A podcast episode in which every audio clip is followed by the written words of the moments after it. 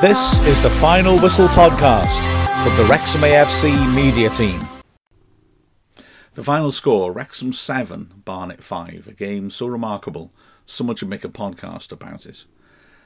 This was just silly, really. And before the game I was suggesting that the figures were useful to give us a context. Wrexham the top scorers in the division, Barnet the fourth worst defence in the division, but also the sixth best scorers. And, well, those pre-match stats seems to essentially be an accurate way to look forward to the game, because the post-match headline, I suppose, in terms of statistics is that Wrexham have never been involved in a game that involved more goals than this. This ties the club record for aggregate score in a match. That's quite incredible, isn't it? And the last time we had so many goals in a match was in 1934, when we got our record home win of 11-1 against New Brighton in the Northern Section Cup, which was a sort of half LDV trophy, if you will, or Papa John's, whatever it's called now. This was crazy. I mean, we scored 7 goals at home, and yet a lot of people felt a little bit deflated afterwards. And we did that in 5 goals for the third time this year. Wow, very strange. I'm going to try and dig into this a bit. It could be a long one. Wrexham made 2 changes, and they were very interesting. Of course, Phil Parkinson has selected a very settled team so far this season, apart from the Chesterfield match. But he brought 2 changes in the midfield. One of them enforced on him. Jordan Davis took a knock on Tuesday and wasn't able to take part. But also, James Jones was rotated down to the bench. Tom O'Connor and Luke Young starting as a double pivot, with Elliot Lee coming in behind the strikers. So I think this is the first point of explaining what happened.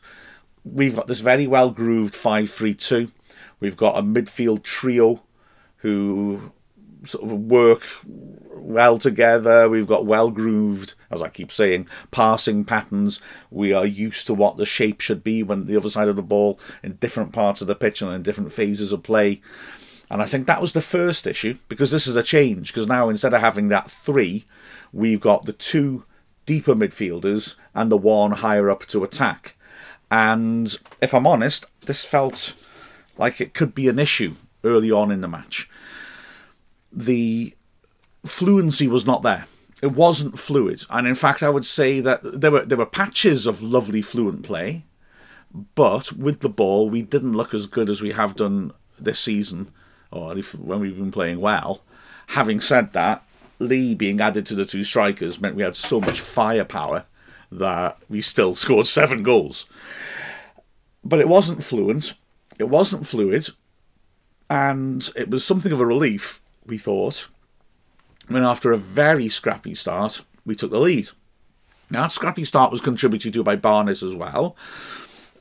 Dean Brennan, their manager, is not scared of switching their shapes around, and he switched to a quite interesting, quite funky, unorthodox sort of approach. It was 3 at the back, with a holding midfielder, Gorman, who was in the middle of everything good and bad Barnet did. And because he was sitting in front, they sort of released their wing-backs to do what they felt like, especially on the left, where Idris Kanu, was really, positionally, just absolutely all over the place. I mean, critically when they didn't have the ball, because he wasn't often in position, but also meant that he was popping up and floating around in all sorts of unexpected places when they had the ball. So I think Wrexham had an issue because we weren't used fully to the shape that we had compared to the other shape, which now comes, I think, as second nature to all the players when it comes to deciding what to do. And also, Barnet did have players popping up in unexpected places. They played with 1 striker and a couple of narrow attacking players playing off him, but they would wander around as well. And yeah, I think it's just they were hard to read, I think, in a way. So it was relief, like I said, to get that 9th-minute goal. Barnet had been really compressing the space terrifically well, and it was hard to get passing rhythm going. But then we struck from a set piece. It was half cleared, but Kluivert did well to keep it going, heading the ball back in the danger area. And Aaron Hayden did really well. He brought it down in the centre of the box. It was a real chance, but he showed the coolness of a striker because he let it drop and he just set himself rather than thrash at it. and hit a left-footed shot that gave the keeper no chance. He was close in, but he had defenders around him, and it was a good finish. Interestingly, by the end of this game, he'd have 13 goals for Wrexham so far. That's the only one he scored with his foot. And at that point, Wrexham started to get a momentum going. Barnet's defence didn't look great, as you might expect from their record, which was hardly improved today. And they started to make mistakes at the back, and Wrexham started to make opportunities. Ford, a couple of minutes after the goal, feeding Lee, who hit an excellent snapshot from the D. Brilliant save, and not the last one by Laurie Walker, who dived to his left and magnificently managed to parry it behind. Really good reflexes. From the corner, Wrexham threatened as well. Lee was found, and as we saw at Oldham, of course, he's got the capability to make something happen in a crowded penalty area, and he managed to nutmeg his man in the box, but eventually ran out of space as he tried to get past the second one. Wrexham, though, were continuing to push on, and soon there was another opportunity, this time born from an error, Gorman losing the ball, Mullin feeding McFadzean, and he stood a terrific cross up to the far post. Palmer got it well, but couldn't get over his man properly and headed it over the bar. And there was another opportunity, a cheeky opportunity, after a quarter of an hour. Good thinking first by Mark Howard, who hit an early clearance. Phillips, the centre-back, couldn't deal with it properly. It was just dropped behind him. Isn't Howard good at just dropping long balls just behind the centre-back for Mullin or Palmer to take advantage of, or in this case for the defender to make a mistake, stretching backwards, backpedalling? He could only head it behind for a corner, and then came a glorious moment of audacity. Wasn't that popular with his teammates at the time, mind? Paul Mullin, on his own, sprinted up, spotted the ball up. There was no one really in the box for Wrexham, but the keeper was standing on the edge of a 6-yard box, barking instructions to his defenders, and wasn't looking at the ball, and Mullin tried to score direct from the corner. He tried to curl it in. He hit the side netting, so he was only a couple of feet short of pulling off what even by his standards would have been an audacious goal. But Wrexham, despite the fact that for me the fluidity wasn't really there, were now, as you can hear, creating a lot of early chances. We had 7 corners in the first 17 minutes. So the opportunities were there, the pressure was there, and, well, we nearly got a lovely reward when we did find our passing rhythm in the 17th minute. A passing movement which had 14 passes in it, 50 seconds of possession. Everyone but Mullin and Ford touched the ball during the move. It was a lovely, patient move, which started with Luke Young injecting some pace into it after he picked up the ball in midfield. On the right, we circulated it across to the left, just very patient, moving, probing. And then eventually Lee clipped a delicious little pass from the left flank to Palmer, back to goal, right side the box, and he managed to flick it over his marker and couldn't quite get there to hit a shot from the edge of the 6-yard box, a defender just about managing to bundle it behind for a corner. So Wrexham looking on top after about 20 minutes without looking our best. And then the game turned. Barnet had really struggled to hit their men with their passing, and throughout the game their passing was very hit and miss, but they had a really good 10-minute spell to turn things around. They started to come at us. They started to exploit those spaces I mentioned. That the area of greatest concern for me was that, okay, we play with our wing-backs very high up the pitch, so there's always a chance you can get in behind them. But I think when we played the three-man midfield, I think there's a clearer idea of what people's responsibilities are when they're coming back to cover. On this occasion, I don't think it was. And having the double pivot sitting in front of the back three made space either side of the double pivot and round the side of the centre-backs, if that makes sense. And those spaces were being capitalised upon by Barnet. They pulled a goal back in the 29th minute. This, though, was down to an error by Aaron Hayden, who had the strangest of games, scored 2 goals, probably had his roughest game at the back for me, for Wrexham. Long ball forwards by de Havilland. Hayden on the edge of his area, free header clear, should have dealt with it. I mean, that's his strength, isn't it? But I think he was trying to head it downwards to try and find Luke Young in midfield, and headed it straight to Kabamba on the edge of the D, and he sorted his feet out quickly and hit a powerful shot. I think it also took a little nick off Hayden as he tried to block it, which sent it perfectly into the bottom left corner. Howard with no chance. And Barnett suddenly were level, something of a shock to everybody in the ground, possibly including them, but they had threatened the last few minutes. And within a minute, they carved out another opportunity. Collinge, the right-sided centre-back, who was getting forwards constantly, got the ball about 25 yards out and drove a terrific, powerful shot, which was heading inside the right post. Howard, I think, hadn't quite set himself and did well to get down and push it round the post for the corner, and that corner was really badly defended. I've got to say, though, wonderful delivery by Gorman, who whipped an in-swinger to the near post. But we really seemed to lose our shape. There was a big gap there, and Pritchard got it well and nodded the ball down from close range, and Barnet were ahead. The racecourse was stunned. Fortunately for Wrexham, when the chips were down, we tended to find a response pretty much straight away. And this time it was from O'Connor. A free kick, 36 yards out. A funny one, actually. Long ball forwards, Palmer jumped and was fouled. The ball fell loose, the ref tried to play advantage, and McFadzean, latching onto it, was fouled right on the edge of the D. But the referee, having felt the advantage didn't play out, of course, had to pull it back to the further out position, the first foul. I thought this was a bit unfortunate for Wrexham, because it was a long way out for a shot, but O'Connor hit it with power, and it hit Kabamba, who was the inside man on the wall, and deflected perfectly into the top corner, with Walker absolutely helpless. And Wrexham had struck back quickly and equalised. And, as the pattern would establish, within just over a minute, we were actually ahead again. This time it was Phillips in midfield, receiving a pass from Gorman. Horrible, heavy touch by him. And Lee nipped in, drove forwards, played a nice little pass out to Mullin on the left side of the box, and Mullin came up with the sort of finish that Lee came up with against Eastleigh on his debut. A lovely, crisp, first-time right-footed curl around the keeper. Hit first time, so the keeper didn't have time to set himself, and Wrexham were ahead. And you started to think, OK, we had a real scare there, but now we could push on. There was an instant 3 minutes before half-time, as the referee came to centre stage, and he did a few times from this point onwards. Gorman running with the ball, Lee coming alongside him, and then Gorman's arm raised, Lee going down holding his face. Now, when I looked at the replays during the commentary, I felt 100% red card. I mean, Gorman's movement, he really looked like he was throwing an elbow, and he made contact with Lee. Looked bad. The referee didn't see it as a foul, and only gave the free and just stopped the game for Lee to be treated. Having looked at it again, I think I'm feeling a bit more 50-50 about whether it's a red or not, which still doesn't say the ref got it right. I can maybe, there's not as much force maybe as I thought behind it. Maybe you could argue he's just trying to push Lee off, and because Lee is shorter, catches him in the face.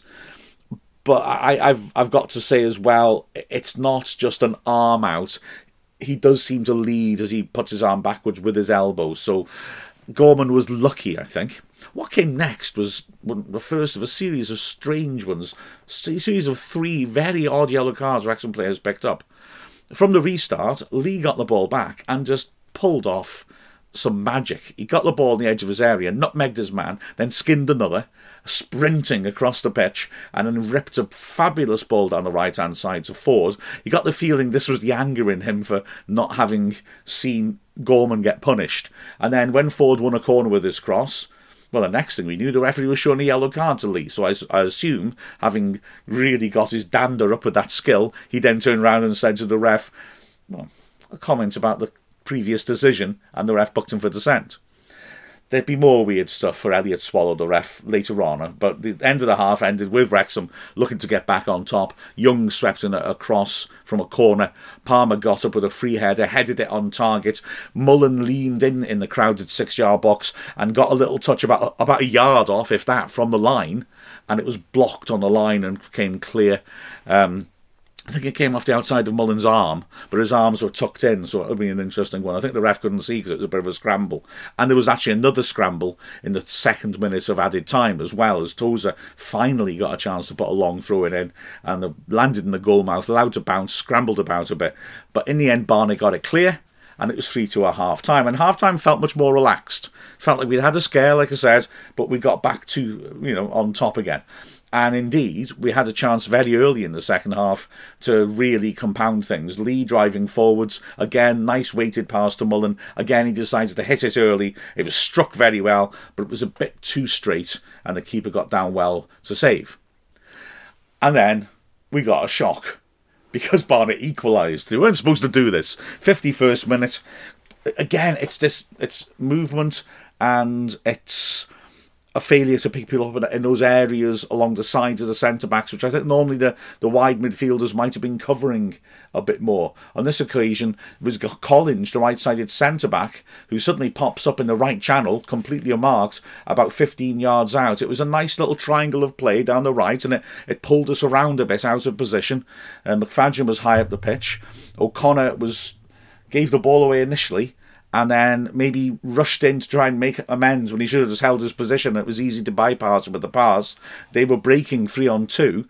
Kluivert was up the pitch as well, having joined in the attack. Kluivert and Young were trying to race back and did manage to get back. And apparently we got our shape all right. But there's a player out wide. McFadzean still hadn't got back. So Kluivert had to go out to mark him, leaving an enormous gap between him and the centre of the box. He was out on the wing. He was outside the area. It was a really, really big gap. O'Connor, I think, was uncertain whether to go back and plug that gap or not. I think McFadzean should have done. And as Barnet rotated the ball on the right, McFadzean just stopped picking up his runner. It was Collinge. And Collinge ran into the box, squared it nicely, and Carnu popped it home, and Barnet were level again. Lots of decisions to be made there. Maybe one of them should have stepped out from the back and tried to stop the attack immediately, because Rob Hall was the player between the lines. He had loads of space. Maybe somebody should have stepped out from the front and just taken him out one way or the other, but we didn't, and we were 3-3, and the crowd were angry at this point, really angry. In fact, soon afterwards, O'Connor got the ball. O'Connor had a strange game, as we'll get to later, did some excellent things, but some surprising errors as well, and he dwelled on the ball on the halfway line. I don't think it was a bad thing at all. I think he was weighing up his options. There was still half an hour left, no need to panic, but the crowd went mad at him. I think they were angry about a couple of times they lost the ball. He'd lost the ball, and they really turned. I was quite surprised. It wasn't a Dover atmosphere. This wasn't us roaring back after a shock. I think the fans were really expecting better than this. Ironically, within about a minute, Wrexham had taken the lead again, because again, we struck back well. In fact, we were about to embark on a period of 3 goals in 5 minutes 37 seconds, or, if you prefer it, 4 goals in 11 minutes and 2 seconds. So we did hit back fabulously well. The first one, the one that gave us the lead again, which ultimately we wouldn't relinquish, was a glorious ball by McFadzean, dropped over the top of Phillips again. Phillips struggling with the ball behind him. Again, though, it looked like it was his, really. But Mullin did ever so. I mean, he's so good at this, isn't he? If a defender lets it drop, he's brilliant. And so he managed to accelerate and get himself between man and ball and make it his when it shouldn't have been. He carried on into the box. Phillips lunged in and caught him. Penalty. No question. Mullin stepped up and drilled it inside the left post, and Wrexham were ahead again. And soon afterwards, we really got a beauty. A free kick given in midfield. It was a good 30 yards out, I would say. So Barnet lined up a wall and focused purely on marking up in the box. And were totally caught out when O'Connor just prodded it forwards, and Young, who was also on the free kick with him, just ran onto it, set himself, and hit an absolute screamer. His first goal since the end of the season before last. What a hit. 25 yards out. Smashed it. Real velocity. Arcing into the top left corner. The keeper didn't even move. I've got to admit, my first impression was it must have taken a big deflection. But having looked again, I don't think it took any deflection. I think it was just a fabulous hit by Young.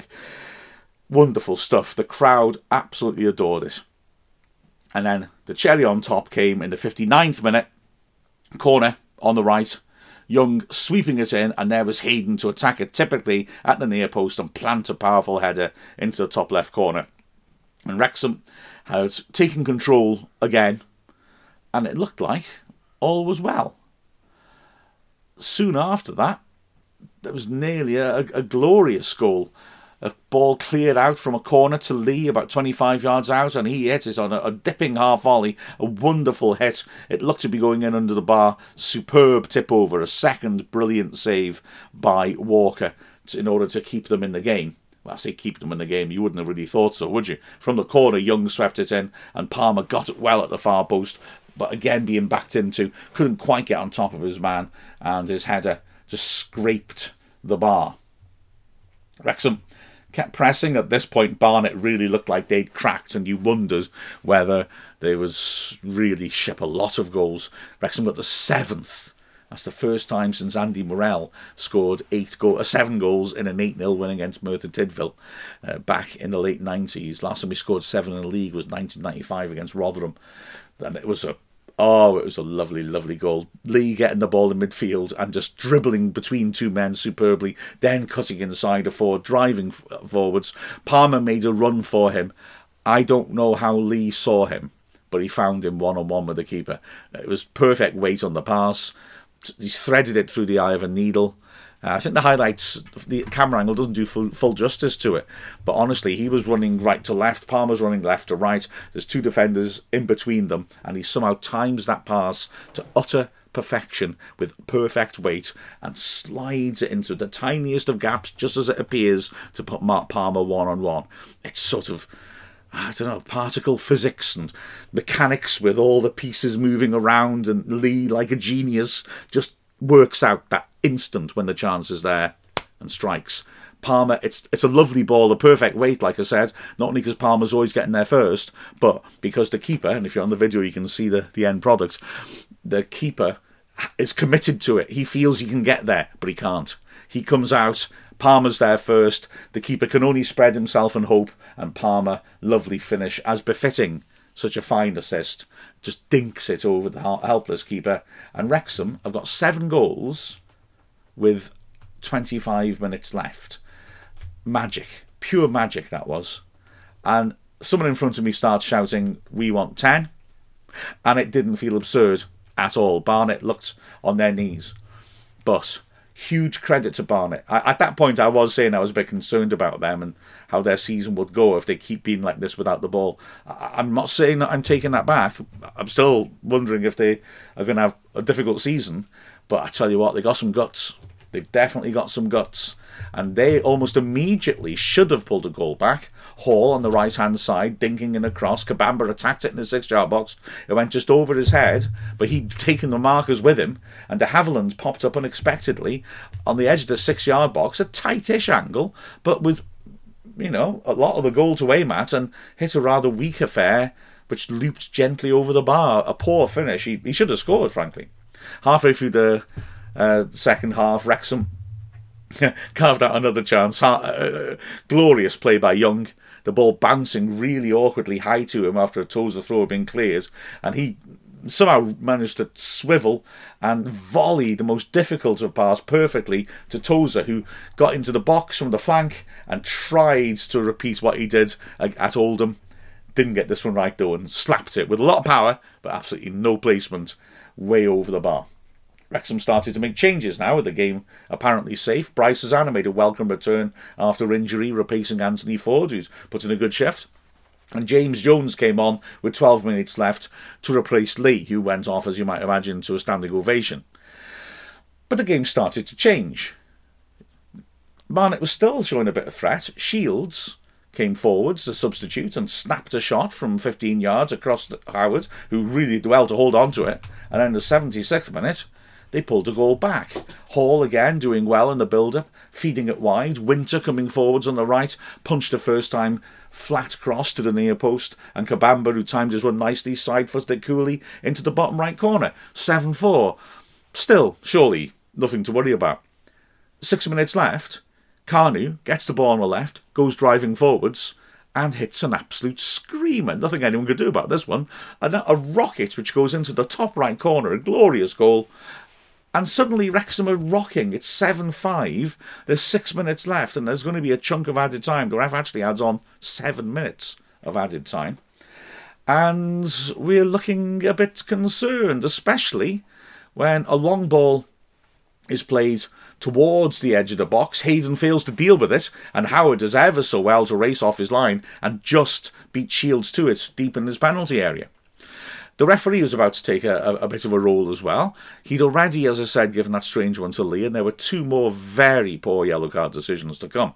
Firstly, Luke Young gets a yellow for, and I'm biased, but look at it on highlights.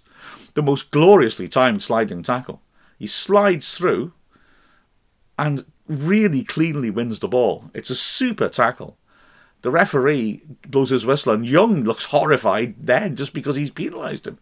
He really can't believe it when the yellow card comes out. So that was one. And then, with 2 minutes left, Paul Mullin gets on the wrong end of a shocking decision. The ball's clear to the halfway line.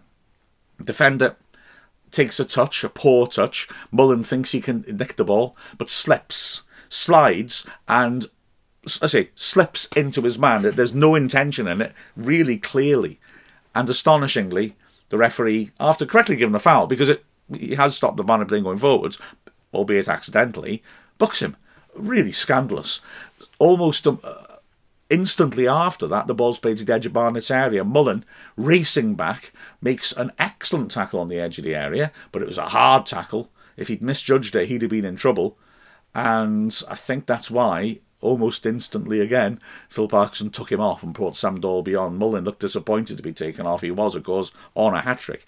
But I think Parkinson was wise because Mullin had his blood was high and he might have made a second unwise tackle. I say that, no, really, let's be honest, it would have been a first unwise tackle because both the ones he made, one was an accident, one was a good tackle. But, you know, the referee was making us feel edgy.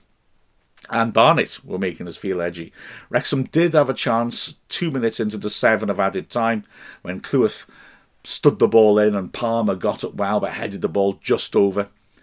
But Barnet then came back and with 3 minutes of the added time left had a real opportunity. An error by Hayden, who tried to feed it forwards to Tozer. It was a poor pass and Tozer was tackled. He couldn't really do much about that. The ball was fed into Kabamba on the right channel. He took a touch into the box and drilled it with real power. A great save by Howard to push it away for the corner.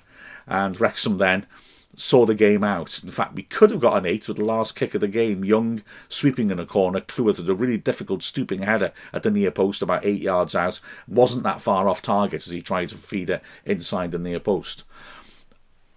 A crazy game. A mad game. And like I said, afterwards there was a weird mood because it was like great but scary. Unlike Dover, where we roared back heroically, this was a game we won a few times and struggled to hold on to. And well, there's a lot, like I said, to pick out of.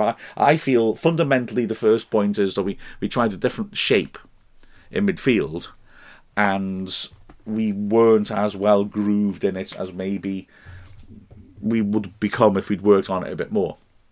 I think that Phil Parkinson, I've said this before, is a very good training ground coach, and I think you can really see the fundamentals, the principles of play that he brings to the team in the way we play, in the way it's so well grooved. But in changing the middle three around, in terms of shape rather than personnel, I just think we lost that fluency and we lost that automatic knowledge of where to go.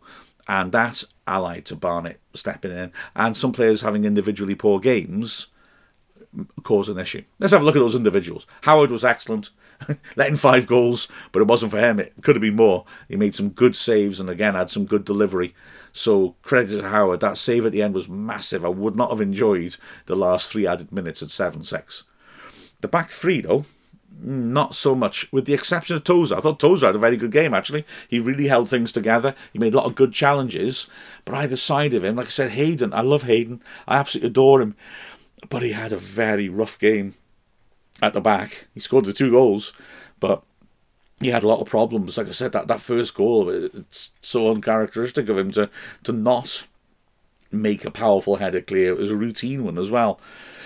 Like I said, I think maybe trying to be too cute and find a teammate, but still, shouldn't have done it. And he did have a few nervous moments. I think the fact that the wide centre-backs were quite exposed because the shape didn't work in front of them was a big factor in what happened. But yeah, Hayden had a roughish time, and Kluivert certainly got outmanoeuvred a lot in terms of people getting around the side of him as well. So that side of the pitch was a real problem. A lot of the goals came from the left-hand side. So he and McFadzean, who both did pretty well on the ball, and neither of whom I would say really had problems in terms of their defensive plays, if you will, their engagements with attacking players. Both maybe were caught out a bit positionally. Certainly, like I say, McFadzean didn't track his runner for one of the goals. McFadzean did very well going forwards. He was threatening. He put an excellent ball in for Mullin to win the penalty. But I think he would have been a bit frustrated at the defensive side of the team on his side. Ford was solid defensively. There were very few issues down his side, and he looked good going forwards. So decent performance by him. In midfield, Young was terrific, battling away, leading and really fighting to pull us back. Plus he scored a screamer. O'Connor, like I said, a strange one. I do think O'Connor desperately needs continuity in the team to really properly hit his rhythm. He's been in and out a lot with injuries, sadly. I think he's a massive signing, and I think he was brought in as a massive statement signing and just hasn't been able to get started yet. There were moments in the game, especially in the first half hour, where I thought his quality shone through.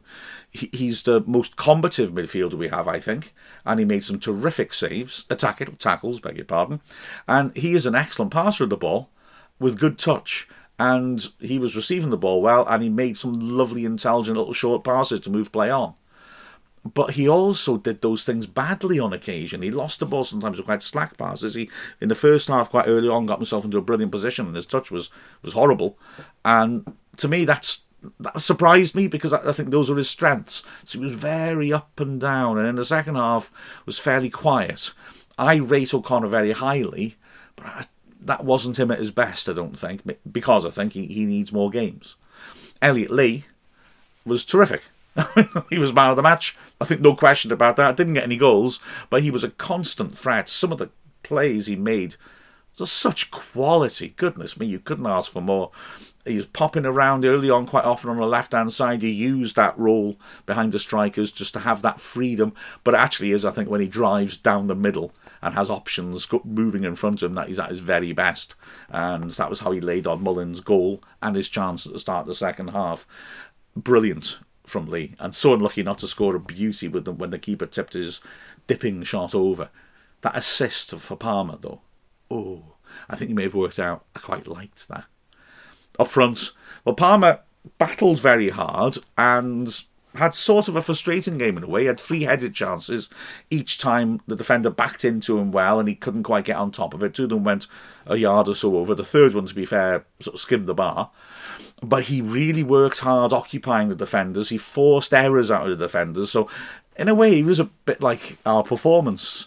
Didn't quite look up to normal levels, but actually was effective. And we scored 7 goals. And he did get his goal at the end, and he took it really well. So, I think I may be being a little harsh on him there.